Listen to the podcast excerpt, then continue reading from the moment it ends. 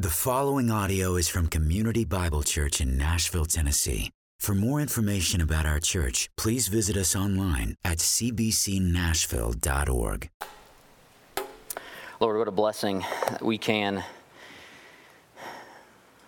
we can sing about the hope that we have that our soul can find its rest in you.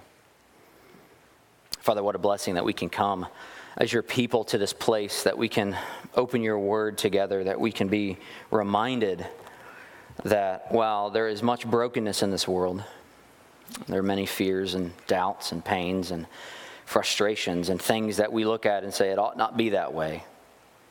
We can come here and, and see a, a remedy for it all, a solution, a solution that's not found in our own hands and through our own works and through our own striving, but a solution that is found in resting, in faith, in trust, in hope in peace.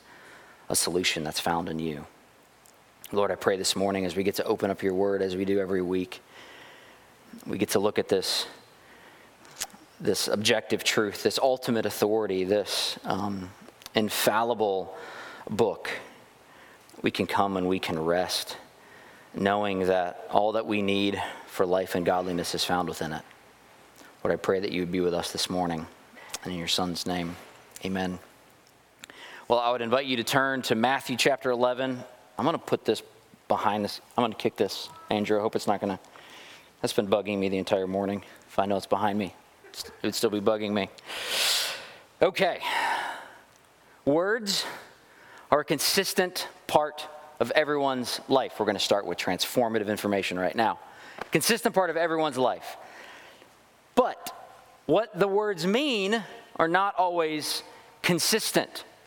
Unfortunately, there is nuance behind our communication. I want to illustrate this by going to a phrase that many of us know. Many of you, I'm sure, are learning on a daily basis because it's a southern phrase, and I know that not everyone in this room is from the South and might need a, uh, a Southern English lesson, so I'm going to give you a Southern English lesson this morning.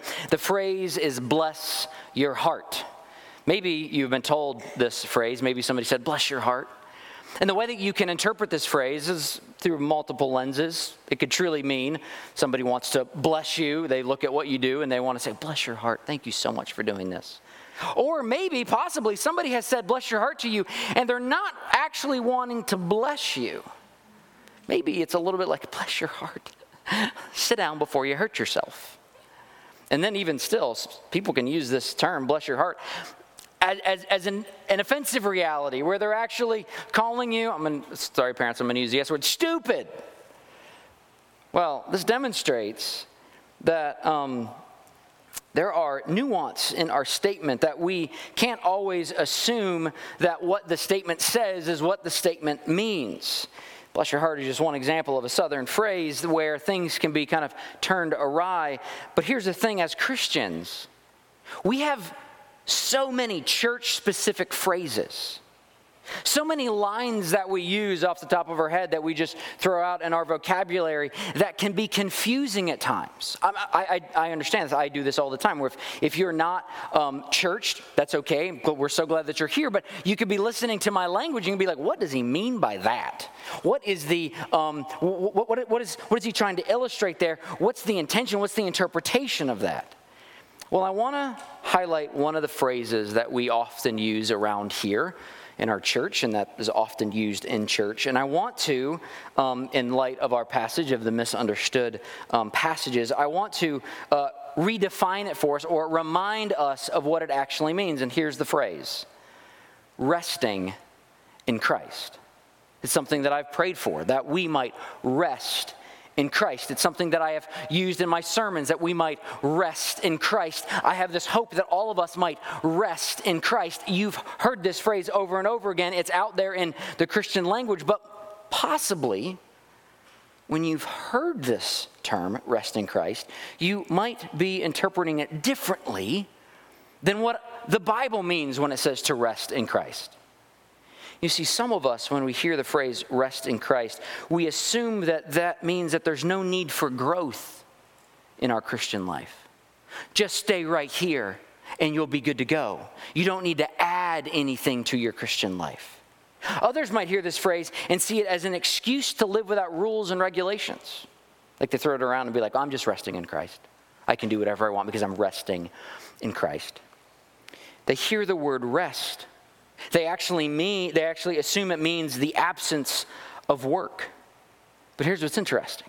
What we're going to see this morning from Matthew 11 is that the phrase actually has work at its very core.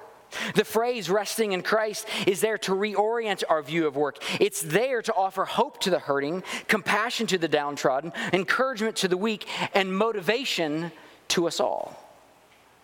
So we're going to get to unpack again this phrase, resting in Christ.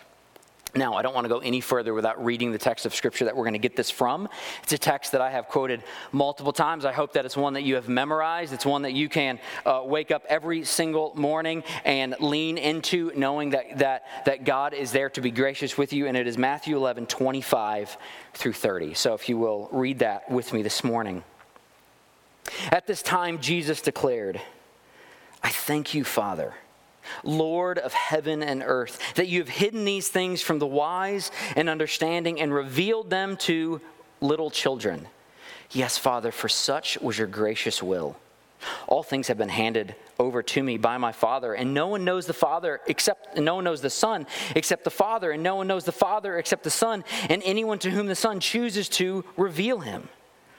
Come to me, all who labor and are heavy laden and I will give you rest. Take my yoke upon you and learn from me, for I am gentle and lowly in heart, and you will find rest for your souls. For my yoke is easy and my burden is light. Here's where I want to start this morning. I need you to go someplace in your mind. I need you to take this trip with me in order to fully understand this. And here's where I need you to go I need you to go to your favorite vacation spot. What's interesting is some of you have maybe gone to that vacation spot. This summer, I was commenting to Amy, it's like everyone's back from vacation this week. It's like everyone's has been done, done with your travels. But here's the thing if you can pick your best vacation, where would you go? What would you do? You get to pick the guest list. You get to pick who goes with you, and more importantly, who doesn't go with you. You get to pick whether it's the beach or the mountains you can go on a cruise. Listen, this is an all expense paid thing. I don't I want you to dream outside of your personal budget. I mean, you could go rent a yacht out in the middle of the Mediterranean that's going to cost 2 million dollars a week and you're going to have some person bring you, I don't know, pina coladas on the hour every hour. I mean, it could be the best thing on earth or because I know some of you don't exactly like the vacation that way and that's okay. It could be in a home by yourself, sitting in front of a fire with a good book, with no one asking you to get anything. I don't care where your vacation is, but I need you to go to, in your mind, to that place. What are the feelings that come up when you think about that vacation? What's the joy that, that occurs in your soul of like, oh, I get to, what's, what's the word that I'm going to use? Rest. All of the burdens of jobs and responsibilities and expectations and, and home and cooking and cleaning and all that stuff just go away. You get to rest. What's stopping you from taking that vacation right now? Why can't you go on that vacation? Now, in your mind, you're creating this list money, time, Maybe physical ability. Maybe you said my ultimate vacation is to climb to the top of Mount Everest. First, you're crazy. Second, awesome. Maybe it's physical ability. Maybe it's the vacation time at work. Well, I'd love to go on a three week vacation traveling across Europe, but I've only got four days left of PTO. Maybe it's family issues. Well, I'd love to go on that vacation, but I'm taking care of a loved one. My kids aren't old enough to go there yet. I don't for whatever reason. I, I don't know. I, I, don't know what other resources that you're lacking in order to take that vacation. And we can feel then when we think about, I so much want this rest, but I can't get that rest because of whatever limitation there is. We can feel this depression. We know what we want, but we can't get it. Here's why I had you think about this vacation because the rest Jesus is offering us today The rest that Jesus offers us every single day has no limitation. You see, we can feel the same way about the rest that Christ is offering us. We can think, I'm not good enough to receive it. I have something that is limiting me from being able to sit and fully enjoy it. But those limitations that we place upon our rest in Christ are not time, money, physical, physical abilities, vacation time, all of those. No, it's, it's like knowledge. I don't know enough to rest in Christ. I don't know enough scripture. It's training. I haven't gone through enough Bible studies. I haven't read enough books. Maybe it's natural ability. You don't understand. I'm an anxious person. I can't, uh, I can't feel the assurance of my salvation. I'm constantly doubting that. Maybe it's, you know, there's this idea of you don't know the struggles that I have. I can't rest in Christ with the sin that I struggle with. Maybe it's just this thought of I haven't been successful enough in my spiritual life to truly rest in Christ. You see, there might be levels of affluency with certain vacations. I am never going to take a vacation in the Mediterranean on some yacht that's going to cost a million dollars a week. I'm not going to, because it, even if somebody gifted me that, I'm going to sell it to somebody else and take the money and use something different. I understand that there's levels of rest, but here's the thing there are no conditions placed upon our rest in Christ that we have to meet. Let me prove that to you. Look where Jesus started this section that I read. It's a prayer. It's a prayer of thanksgiving to the Father. Jesus is looking out over this crowd of people that's following him around that is exhausted by the religion of the day. They've tried everything they possibly can to find this rest that they so deeply need. And Jesus, here, before he says these amazing words of come all to me who labor and are heavy laden, and I will give you rest, looks out at this crowd and prays to the Father. And look what he prays. I thank you, Father, Lord of heaven and earth, that you have hidden these things from the wise and understanding and revealed them to the little children. What did he hide? Well, what he was hiding was that the reason that they can find the rest was not because they were the wise or the understanding. Rather, this rest was not based upon what you know and what you can do. No, this rest is based upon whom Christ will give it. He might give it to some who are wise and understanding, but it's not because they're wise and understanding. And he's going to give it to some who are children, and it's not because they are children. He's going to give it to whom he chooses to give it to. This is what he says as, as he goes down. He goes, Because of your gracious will, all things have been handed over to me by the Father, and no one knows them except the Son, the Father, and no one knows the Father except the Son, and to anyone whom the Father chooses to reveal him. What this is saying is this is a offer of rest that is indiscriminate of what you have done, what you do, what you know, who you are. This is a rest that can be given to you today. Imagine that often we hear this appeal to rest in Christ. And we start in our minds to layer over the things that we have to do in order to achieve that rest. We go, no, I can rest in Christ once I clean up my act.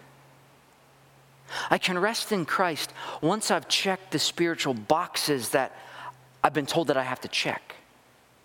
I can rest in Christ once I, I can truly, once I'm no longer doubting Christ.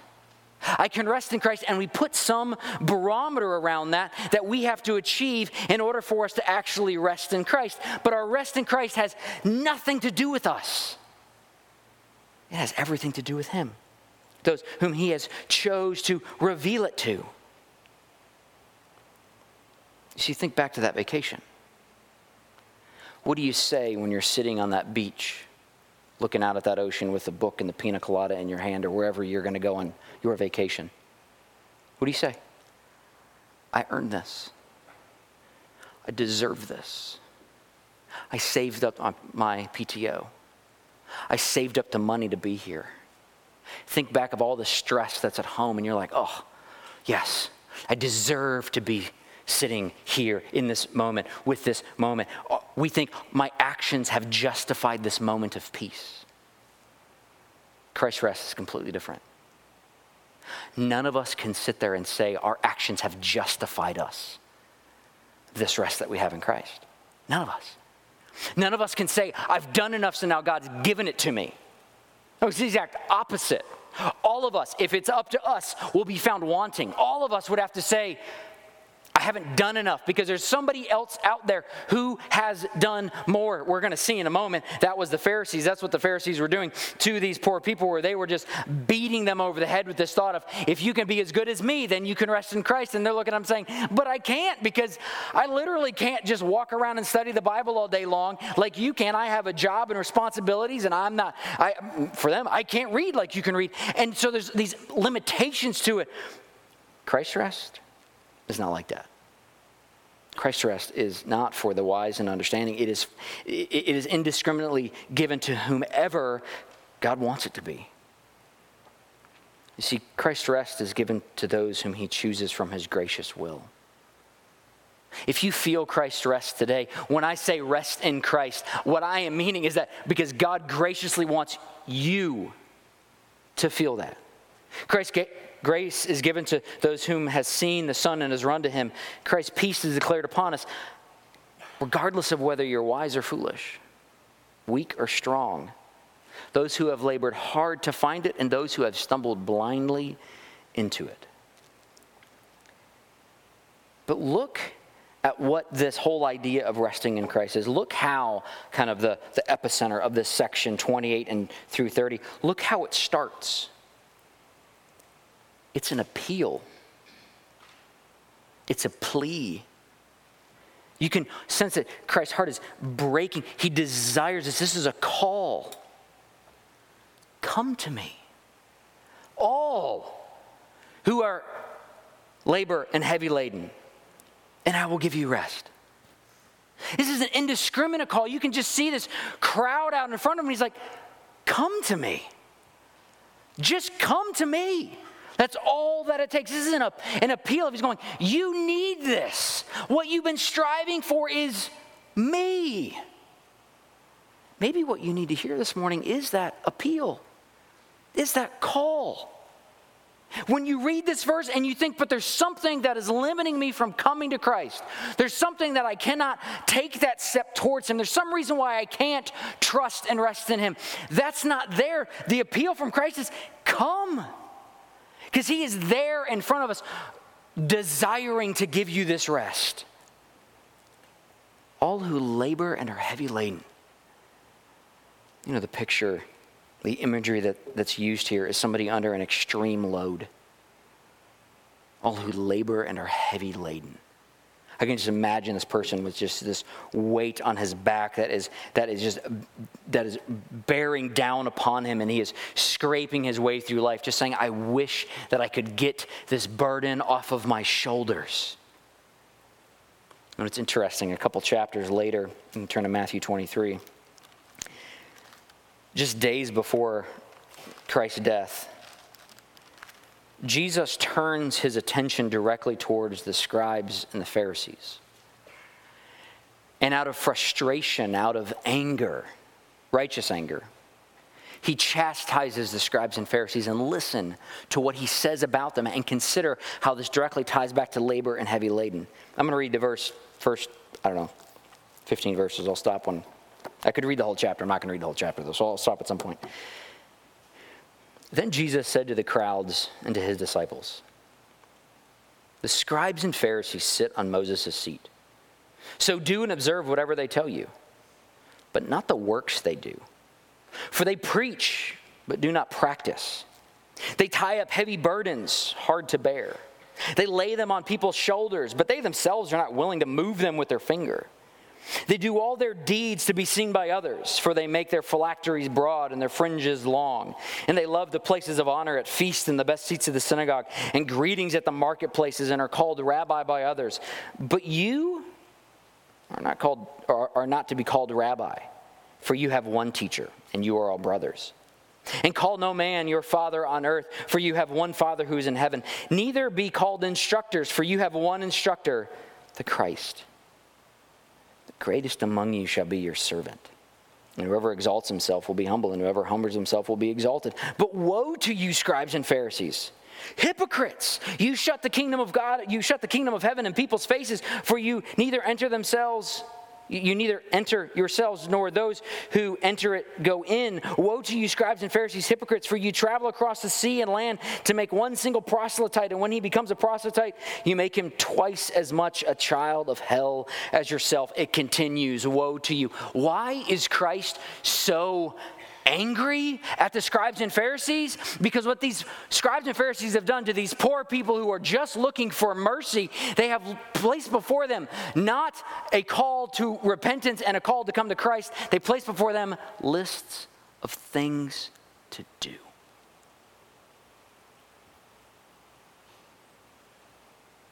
It's interesting.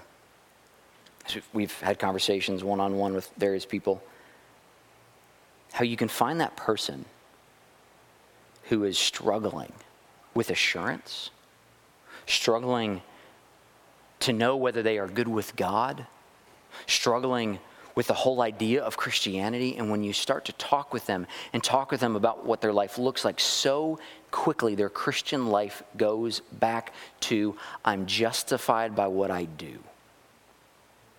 I can't rest yet because I'm not good enough yet. I'm working on it. I'm going to ace the Bible reading plan. I'm trying to pray every day. I'm trying to, whatever. You fill in the blank with whatever your personal um, wish list there is for a Christian. And what you realize is you're never going to do enough to merit and to earn that rest. So, how do you have it? How can Christ here in Matthew 11, going back there, how can he say, Come all to me who labor and are heavy laden, and I will give you rest? Because what he does, what's not state, stated in this verse, but rather what he is living out is his, is his entire life, is saying, You can't do it, but I am. Imagine Christ is walking around in a dead and broken world with sinners, himself being truly man and truly God and is living a sinless life, is living as we all are required to live, as we were created to live, a, in sinless perfection, having communion with God. Christ is living in that way right now, and he's looking at it, a group of people that are required to live that, that way because we are creatures and we have to obey God, and yet cannot. And he calls them and says, Come to me and I will give you rest. Well, what is he saying? Come to me, and the rest that I have because I have lived the perfect life, I will give to you. To use another theological word, maybe you, you need it defined, so I'll do that justification. What he says is, Come to me, and I will justify you.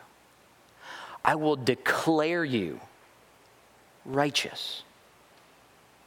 The righteousness that I have earned because he lived a perfect, sinless life. I will declare that upon you. I'm not going to make you righteous. No, you're still going to be a sinner. You're going to be a saint and a sinner. But I will declare you righteous. And because you have been declared righteous, because you have been justified, you can rest, knowing that everything that is required of you is done. He doesn't declare you 99% of the way there, He declares you completely righteous. You don't have to add to it. You can't add to it because I'm sorry, God doesn't deal with 101%. And we can rest knowing that what we need has been given to us in Christ. I want you to go back to that vacation just for a moment. Last time. Imagine you could do that, whatever you're picturing in your mind, for the rest of your life. You would enjoy it for about a week. Maybe, maybe you could make it a month. But I know something about you because I know about me. There would come a point in time, even at the, the, the best vacation that you have, that you think to yourself, I want to do something. I want to work. I want to build. I want to labor in some way. It'll happen, I promise you. You, you might say right now, oh, you have no idea how tired I am. I will never get to that point. No, you will. A couple years ago, the, the church graciously allowed Amy and I to take a sabbatical. And we spent seven weeks on the road. Drove 10,000 miles. We got a camper, fixed up a camper, went off and saw, I think, 12 national parks. Got all the way up into Canada, saw Glacier National Park if you can ever make it there. It's amazing. You should totally go there. There's a lot of great national parks, but that's the one that stands out. And after seven weeks of doing exactly what we wanted to do, we, we were sightseeing, we were hiking. This is the way that Amy and I vacation. We like to do things. I'm not exactly a sit at the beach kind of guy. I can do that for about, I don't know, a day and a half, and then I want to go do something. We got to go mountain biking in, in, in Utah. Dave and I almost killed ourselves on this awesome trail there. We got to do all this fun stuff. But after seven weeks, you want to know what was going through both Amy and I's brain? It's time to do something. It's time to get back uh, you know, on the horse, if you will, and, and, and, and use our hands for work. That's not a surprise because we were made to work. We were made to build. We were made to labor. Laboring is a good thing. That's what we were made to do. I think the worst description of heaven, the one that makes me throw up the most in my mouth is that scene where angels are sitting on, where we are angels sitting on clouds and robes with hearts just strumming all day long. If that's heaven i don't i don't want heaven. Like that's boring. Think about adam in the garden. What was he called to do? Before sin work cultivate the ground be fruitful and multiply, have dominion over the earth.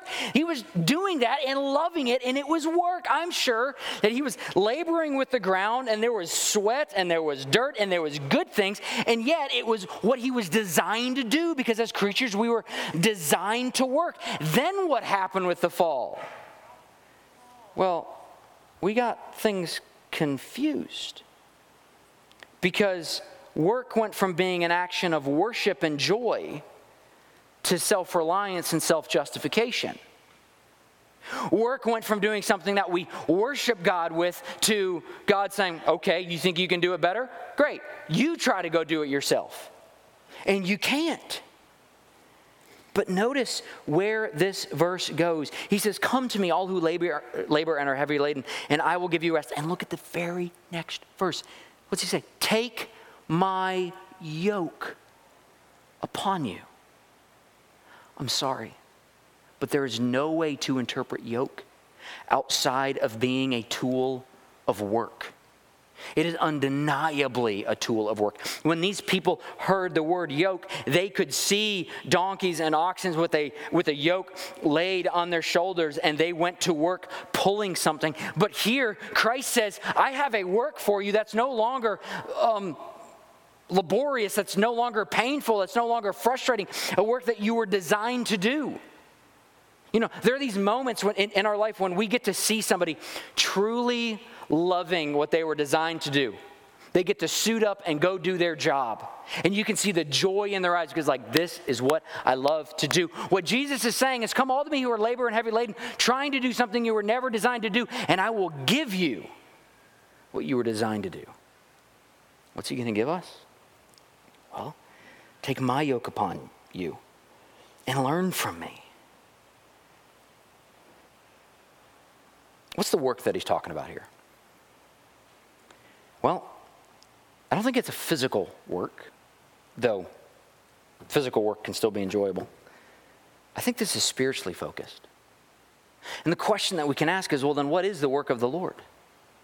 Well, the work of the Lord, I'm going to use terms that might be surprising, is doing, is obeying is fulfilling the law of God that we were created to do. The reason that Adam could work in that sinless environment and find joy and worship out of it is because he was doing what he was designed to do. What were we as creatures designed to do? Obey God. We were designed to work for God. Not work to self justify ourselves, but work as, as a moment of worshiping Him. And so, what does Christ do? He says, Listen, stop trying to self justify yourself. Rather, take my yoke upon you and learn from me, and you are going to find rest from that. So, how can we learn from what Christ says? What is this yoke? Well, in some sense, it's as simple as what is the first and second greatest commandment? It's doing exactly what the Lord has commanded us to do Love the Lord your God with all your heart, soul, mind, and strength, and love your neighbor as yourself. You see, what makes labor laborious is not the presence of effort or exertion, rather, it's the reason behind the action. And in changing the reason behind the action, changing why we do what we do, we change work into actually a moment of rest. We change work from self justification into worship and joy. We, we turn something that at one point would lead to bondage and it leads to peace. You see, if I'm trying to obey the law of God in order to save myself, guess what? That that's bondage. If you think that the answer to being good with God is fully obeying all of his laws and it's up to you, have fun with that. But you've already lost it. So you're never going to get back there because the standard is perfection. But what Christ gets to come in and do is say, listen, you're not going to be justified by this. The reason you're justified is because I lived it perfectly. Rather, now you get to, as Christians, as those who have a right relationship with God, those who have communion with the Father, those who can see the Son and the Father because of Christ, now you get to learn from me, as the text says, what my yoke is like. Now you get to approach the law. I said that at the heart of this is doing. Now you get to approach the law in a way not to self justify, but to worship again. Now we get to read scripture and we get to see all of the beauties of what Christ has, how he has designed us as creatures to live. We can look at the Ten Commandments and not, not feel that as this burden on our shoulders of, but I have lied. I have lusted. I, I, I, have stolen. I have taken God's name in vain. I have put idols in front of me. That is this weight of condemnation on our shoulders. Now I get to look and go, oh, well, okay, obviously that's not going to justify me, and it doesn't need to because Christ has justified me. Now I get to look at those and go, so this is how I can honor my Father? I get to, I, I can work towards that, not, not out of this moment of justification, but out of this moment of delight. The law now can go from this moment that, that's just like painful and, and it is, uh, it, it's this drudgery on our life to this thing that I get to participate in and be blessed by. That's what he's meaning here. Just real quick, I got to wrap this up quickly because there's other stuff in the service we have to do. Notice how this verse continues. Take my yoke upon me, learn from me, for I am gentle and lowly in heart. This is the only time in Scripture that Christ describes himself, describes his heart for us. The only description gentle and lowly. Imagine the person who's been following the Pharisees with this image of God being this this wrathful monster that is just going to overwhelm you with his anger towards your sin. Now, when you come to Christ, no longer is it this wrathful monster that's going to destroy you because of your sin. No, there's this gentility and there's, there's this humility of, of heart realizing, I'm going to give you what you can't possibly earn on your own. There's so much wrapped up in this phrase I, as I was uh, walked in here. We got a bunch of these books back here. We passed them out a couple, uh, I think a year ago. Highly recommend this book. You can take one for free. It's back here. It describes all the, the heart of Christ for sinners and, and sufferers. It's fantastic. You can definitely pick one up. It will go into what that means more and more of gentle and, and a lowly in heart. And look how he ends it. For my yoke is easy and my burden is light. It would be a huge miss this morning if I didn't end our service with a gospel invitation.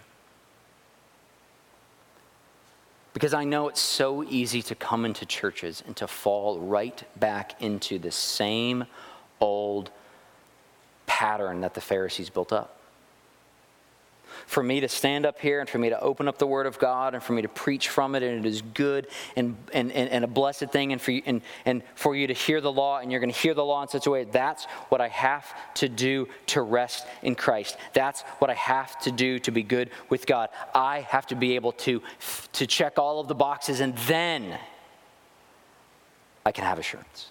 It's so easy to come in and to experience God in that way because unfortunately, the church, and I, it's it's got a lot of blessings, but the church has, has, has gone awry in that way, where they have misunderstood what resting in Christ means. Here's the gospel. When you feel that weight on your shoulders, that burden on your back, you can't get it off. You can't get it off. And actually, when you feel that burden on your back, amen. Hallelujah. Because the worst place to be in life is to have that burden and not realize it's there. But when you feel that burden on your back and you're saying, How can I rid myself of this pain, of this misery, of this sin? How can I get to a place of hope and joy and peace? How can I know that I'm going to be good with God for eternity? The answer is not more work, the answer is faith. The answer is Christ. The answer is to run to Christ. And the only thing you bring to Christ is your sin and go, Lord, Father, Jesus, I know that I can't do this. I know that I need you. Please, will you give me rest? And here's what he's going to do He's going to take your sin from you, and he is going to, because he did, bear the weight of God's wrath for your sin on the cross.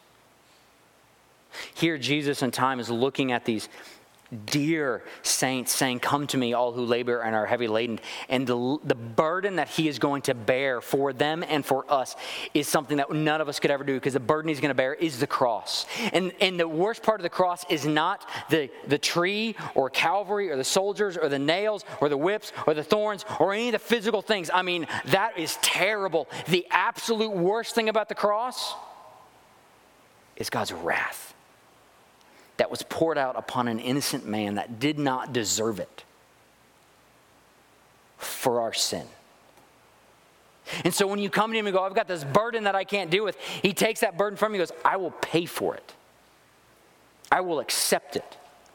I will receive it. I will justify that. And what I will give you in return is rest. If you're here this morning and you have never experienced that rest, if you have never come to Him, if you are still trying to earn it on your, through your own hands and through your own merit, I would plead with you stop. Stop now. You're never going to get to the end of that race. You're never going to get to the moment when you say, I'm good. But what I can say now and I can say every single day is that you can come to Christ in this moment and go, Lord, I'm done. You take it from here. Lord, the only thing I need is you because I can't do it myself. As we turn our attention towards communion, this is what we get to celebrate. We get to celebrate the gospel invitation, the picture of the gospel in these two elements. We get to see the blood that Christ poured out for us, the, the, the, shedding of his blood that was used to satisfy God's wrath for our sin, we get to pick up a little cup of grape juice and, you, and have it as a reminder that we are good with God because not of our work and duty, but because of Christ. We get to pick up this, this body of, of flesh, this piece of bread that signifies that body of flesh, and go, I'm good with God not because of my life. Because I know many of you, there's a lot of great people in here a lot of great people, but none of you are perfect. There's something somewhere in your life that you have done that God's wrath is burning in anger towards. And you get to pick up that bread today and remember that the reason that we're good with God is not because of what we have done, but because of the perfect life of Christ. But here's what I would say if you're here this morning and you have not placed your faith in Him, we would ask that you, you wouldn't partake of these elements with us. And we would ask that because we don't want them to confuse you. We don't take these things to save us. The, the, the message of gospel and rest isn't take communion. The message of gospel and rest is come to Christ and place your faith in Him. But in taking this, not having placed your faith in Him, we don't want that to confuse you to, to mean to assume that this is something you have to do because, newsflash, when we say rest in Christ, what we mean is that our rest in Christ is found nothing in our hands, but everything in what Christ has given us. So, with that, I'll pray and we can take this table together. Lord, thank you for this gift. As your body, we get to come this morning. And as, as Nick pointed out in Sunday school while talking about communion, even as all of the other churches that are uh, around the world get to come and we get to partake of this meal. Lord, we are your people, and, and it's a people of every tribe, tongue, and nation slave and free, and Jew and Greek, and male and female. And the thing that we have in common is that we are all one in Christ and all find our rest in you. Lord, I'd pray for the, for the person this morning that has been trying to self justify themselves. It's stuck in the loop of thinking, I can't rest in Christ. I can't come to you. I can't be saved until I get over this thing, until I reach some level of moralistic perfection or whatever the standard they place in their mind. Lord, I would pray graciously that you would break them of their sin, that you would show them that there is no possible way that they can save themselves, but that they can come to you. Lord, I pray for the person that is struggling with assurance. That just it feels that you are far from them, that doubts that they can be good with you because of whatever sin and brokenness that is in their life. Lord, help them to see the weight of your glory, the weight of your grace and mercy, and help them to rest. And then, Lord, I pray for others that experience that rest, but might be stuck in the thought process that that doesn't mean that we aren't called to obey your law. That are stuck with the thought that, that, that, doesn't mean that we don't have the opportunity to fight against our sin. Lord, I pray that you would give us a passion to live lives that are honoring to you, to live lives that glorify your name, to live lives that are examples to the dark and the dying to say that Christ is different. Lord, I pray as a church that what we would be known for is our rest in you. Just thank you for this time. In your son's name, amen.